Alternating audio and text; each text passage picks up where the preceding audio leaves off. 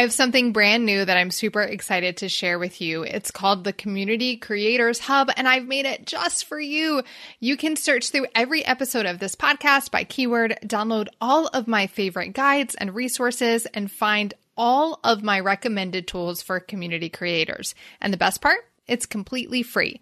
Just go to Community Creators Hub, that's Community Creators Hub, H-U-B, dot com to get your free access. I talk all the time about how engagement isn't the goal. Progress is. But I haven't really shared with you how to help your people make progress and not just make it once, but continue making progress over and over and over again. Well, I do have a framework for this that I teach inside of my Cultivate training program, but I want to share it with you today because I know how important it is for you to understand how to get your people into momentum. This is for you, the online business owner who wants to maximize your profit and multiply your impact. I'm Shana, host of the Community Creators Podcast. I've spent over a decade helping top brands and entrepreneurs create thriving communities that increase their reach, retention, and revenue. This podcast is where I share my best insights and invite you into conversations with the world's leading community creators and cultivators. So grab your favorite mug, fill it up, and let's get started. So I'm enjoying some family time here in Nashville today, but I wanted to pop into my office real quick to record this episode for you because it's something that's been on my mind. It's been a recurring conversation. In fact, even my assistant my lovely Donna, she runs my life. If you have ever interacted with me much, you have probably interacted with Donna. Donna has been telling me over and over again, I need to record an episode for you all on this particular framework. I haven't done it. So it came up in a client meeting yesterday and I thought, that's it. That's the episode that I'm going to record for you all. And here's the thing. When we talk about what keeps people around inside of our programs, what gets them sharing a great story, it all comes back to progress. You've probably heard me say it before. I have an entire episode on it, but progress is the goal, not engagement. People want to make progress and we need to help them be able to recognize that they're making progress.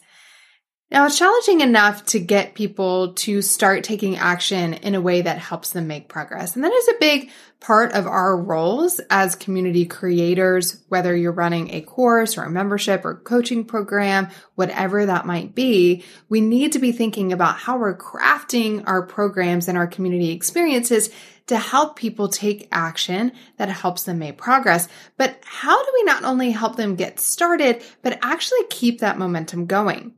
Because that's the challenge, right? The challenge isn't just helping people get started because oftentimes people come into our programs and they're highly motivated. So getting them to take action initially is really not that challenging, right? What gets more challenging is the longer they've been in the program, helping them keep that momentum. And so I have a framework that I want to share with you that I call the progress wheel. This is something that I go more in depth on inside of my Cultivate training program. So if you're not in that training program, you want to check it out, just go to shanalynn.com slash cultivate. The link is in the description here. But I want to give you a high level overview of this framework. It all starts with cause, which if you don't know my core community cultivated framework, it's cause, culture, communication, and connection. I talk about that all the time, but everything starts with having a clear purpose under that cause section.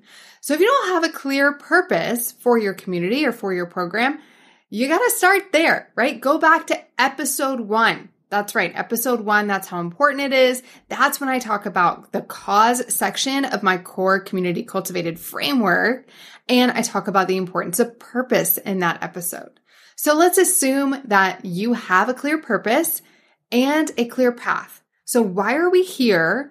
And how do we get where we're trying to go? Those are the questions that people ask us. Why are we here? How do I get where I'm trying to go? What is my best next step? Okay. What is my best next step? Well, once we have those things identified, then we want to be communicating them frequently inside of our program. And that is where the progress wheel comes in. You know, I wish that having a very clear purpose and a defined path were enough to help people keep progressing inside of your program, but it's not. But it is where people start. So the progress wheel has five sections to it. And if you're listening to this on the podcast, you might want to jump over to YouTube because you're going to see a visual of the progress wheel. There's a link to our YouTube channel in the description, or you can go to shanalynn.com and you can click on the podcast tab and you can get the YouTube episode there. But that might help you because you'll have a visual. But the progress wheel looks like a wheel. There are five sections to that wheel. And the first one is purpose. Like I said, it all starts with having a clear purpose. People are motivated by purpose. And so we need to make it really clear what is that common cause, that common purpose that we are all working towards inside of this community. Once they have a clear purpose, the next question that comes to mind is, what am I supposed to do next? How do I get to the goal? And that is where your path comes in. Now, for some of you, you're familiar with Stu McLaren's work. In fact, I interviewed him in one of the first, I think it was one of the first five, maybe six episodes of the podcast. So go back to the beginning for that. And he talks about his framework called the success path, where you define stages, milestones, and action steps. And that could be the path that we're talking about here, but it could also be just helping them get clear on their best next step. We just want to keep pointing them back to the path to success, which means they need to know their best next step, not the entire journey, just the next step. So we get them clear on their purpose. We identify the best next step and then they take action because they're motivated and they know what to do next. And you have equipped them inside of your program, right? That's the whole purpose of this. You've equipped them to take that step. So they take action and we can celebrate that action for sure. But what I want to make sure that you do is that you help them recognize their progress, which is the fourth step, and that you celebrate that progress. So we start with purpose, we go to path, they take action, which is the third step, and then the fourth step is progress. They make progress. The question for you is, how are you helping your members recognize the progress they are making? I'll ask it again. How are you helping your members recognize the progress they are making? And then how are you acknowledging and recognizing that progress and celebrating it with them? Right? And that is the fifth step spotlight. We want to shine a spotlight on that progress. Okay? Then it just keeps cycling around. When we shine the spotlight on the progress, we want to point them to how that is helping them achieve the purpose, which then puts them back on the path, right? Action, progress, spotlight. Purpose, path, action, progress, spotlight. This is how we keep momentum going. And I wish it could be more simple. I wish I could tell you it's like three things in the progress wheel. But all of these are really important psychologically to helping motivate people. And I won't go into depth in that, but you need to understand that this isn't something I just threw together, that this actually has a psychological and human behavior background to it. And every single one of these steps is really important. So we need to get, help people get clear on the purpose. They need to know the path, which helps them identify their next step. Then they take action. Once they take that action, they need to be able to see the progress that they've made. There has to be some indicator of progress. And then we shine a spotlight on that progress, which also acknowledges and points them back to the bigger purpose, right? Why does that progress matter? It's because of the bigger purpose. So, whenever I share this, the biggest question I get asked is, well, how do I shine a spotlight on progress? So, there's a few different ways that you can do this, but it all starts with having some type of measuring stick. Now, maybe you're using the success path and you have um, milestones and action steps so that they can actually measure their progress, but maybe there's a different measuring stick. Maybe you have some type of assessment. Maybe they're just able to check a box. And sometimes for some people, just checking a box, right? That feels like progress, but you want to make sure that you're just helping them be able to recognize on their own what is resulting from the action that they are taking. Because there's only so long that I'm going to continue to do work and to take action steps without feeling the good vibes and validation that I get from seeing the result right? The progress, the tangible thing, the feel good thing that comes from taking that action.